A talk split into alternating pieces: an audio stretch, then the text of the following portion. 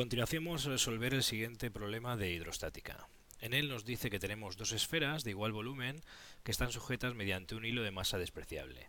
La esfera inferior tiene una masa tres veces mayor que la superior. El conjunto se halla sumergido en agua, de modo que en equilibrio solo queda por encima del nivel del agua la mitad de la esfera superior, tal como se muestra en la figura. Si el volumen de cada esfera es de 1,3 decímetros cúbicos, ¿cuánto vale la tensión del hilo? Bien, en este caso tenemos un problema que es de hidrostática y en el que vamos a tener que utilizar el principio de Arquímedes. Para ello tenemos las dos esferas, como están aquí dibujadas, que están unidas mediante un hilo, y lo primero que vamos a hacer es dibujar las fuerzas que hay sobre cada una de las esferas. Para ello vamos a llamar, pues a la esfera de arriba le vamos a llamar 1, a la esfera de abajo le vamos a llamar 2, y vamos a empezar con la esfera de arriba. En la esfera de arriba, las fuerzas que va a haber sobre esta esfera, pues van a ser el peso de la esfera, vamos a llamar peso 1, la tensión de la cuerda, que vamos a llamar T1, y en sentido contrario y hacia arriba, el empuje que sufre esa esfera por estar sumergida en un fluido. Para la esfera de abajo podemos hacer exactamente lo mismo, vamos a tener las mismas fuerzas, el peso de la esfera, vamos a tener la tensión de esta cuerda y exactamente lo mismo el empuje que sufre la esfera vertical y hacia arriba. Bien, una vez que tenemos dibujadas las fuerzas sobre cada una de las esferas, podemos aplicar la segunda ley de Newton. La segunda ley de Newton lo que me dice es que la suma de todas las fuerzas sobre un objeto es igual a la masa por la aceleración. En este caso particular, el sistema está en equilibrio, no se está moviendo, con lo cual tiene una aceleración que es igual a cero. Es decir, que la suma de todas las fuerzas pues tiene que ser igual a cero para ambas esferas. Bien, pues podemos escribir una ecuación tanto para la esfera de arriba como para la esfera de abajo. Para la esfera de arriba tendremos que hacia arriba pues tenemos el empuje y hacia abajo pues tenemos el peso y la tensión. Y la suma de todas esas fuerzas tiene que ser igual a cero porque la esfera no se está moviendo. Para la de abajo, exactamente igual, tendríamos el empuje que sufre esa esfera, más la tensión, y menos el peso de la esfera. Y eso tiene que ser igual a cero. Bien, esas son las dos ecuaciones de equilibrio de las esferas y ahora vamos a intentar resolverlas. Primero de todo es, vamos a intentar ver cuánto vale la tensión T1 y la tensión T2. En este caso tenemos una única cuerda y al tener una única cuerda la tensión en todos los puntos de la cuerda va a ser la misma. Es decir, que la tensión 1 va a ser igual a la tensión 2 y la podemos llamar T directamente. Por otro lado tenemos el peso 1 y el peso 2. El peso 1 pues no va a ser más que la masa de la esfera por la gravedad y el peso 2 será la masa de la esfera por la gravedad también. Como nos dice el enunciado que la masa inferior es tres veces mayor que la superior, podemos escribir directamente pues 3m por g. En cuanto al empuje, el empuje, utilizando el principio de Arquímedes, no es más que el peso de la masa desalojada por el cuerpo, la masa de fluido desalojada por el cuerpo. Es decir, la masa del fluido desalojada por el cuerpo, en este caso el cuerpo 1, por la gravedad. La masa del fluido desalojado por el cuerpo la podemos escribir en función de la densidad del fluido y del volumen, y tendríamos pues la densidad del fluido, que en este caso es agua, por el volumen que está sumergido, y en el caso de la esfera de arriba, el volumen sumergido pues es la mitad del volumen total de la esfera por la gravedad.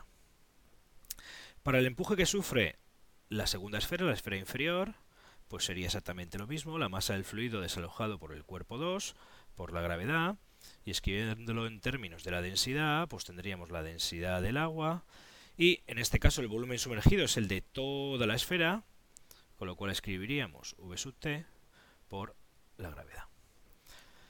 Bien, una vez que ya tenemos todos los o todas las variables las podemos introducir en cada una de las ecuaciones de ahí arriba.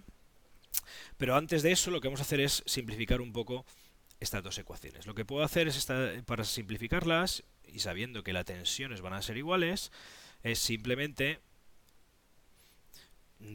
restar la ecuación 1 perdón, sumar la ecuación 1 y la ecuación 2. Si sumamos la ecuación 1 y la ecuación 2, lo que obtenemos es que el empuje 1 más el empuje 2 menos el peso 1 menos el peso 2 va a ser igual a 0. Como vemos al sumarlas, vamos a tener la tensión en la ecuación de arriba está restando y en la ecuación de abajo está sumando y aunque son T1 y T 2, hemos visto que son la misma y de valor T, con lo cual desaparecen las tensiones y me queda una ecuación solo en la que aparecen los empujes y los pesos.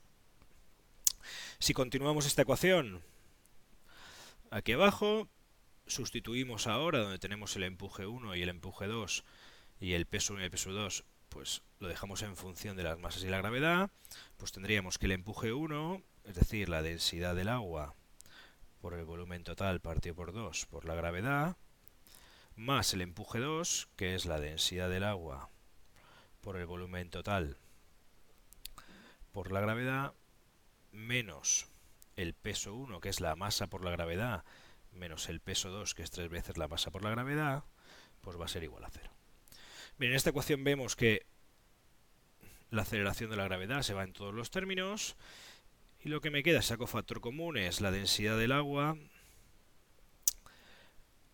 por el volumen total, y tendría que sumar un medio más uno, que son tres medios, pues es igual, si paso los dos términos, menos m menos 3m es menos 4m, que si los paso al otro lado del signo igual, pues me queda igual a 4m. Esto me permite despejar el valor de la masa, el valor de la masa va a ser directamente la densidad del agua por el volumen total por 3 octavos. Este 4 pasaría dividiendo y multiplicado por 2 me quedaría 8. Bien, de, de aquí lo conozco todo. La densidad del agua es pues si no nos dicen nada, es por defecto 1000 kilogramos por metro cúbico. El volumen total es 1,3 decímetros cúbicos, que es 1,3 por 10 elevado a la menos 3 metros cúbicos, y por 3 octavos. Si realizamos este cálculo, pues obtenemos que el valor de la masa de las esferas, de la masa, perdón, de la masa superior, es de 0,6 kilogramos.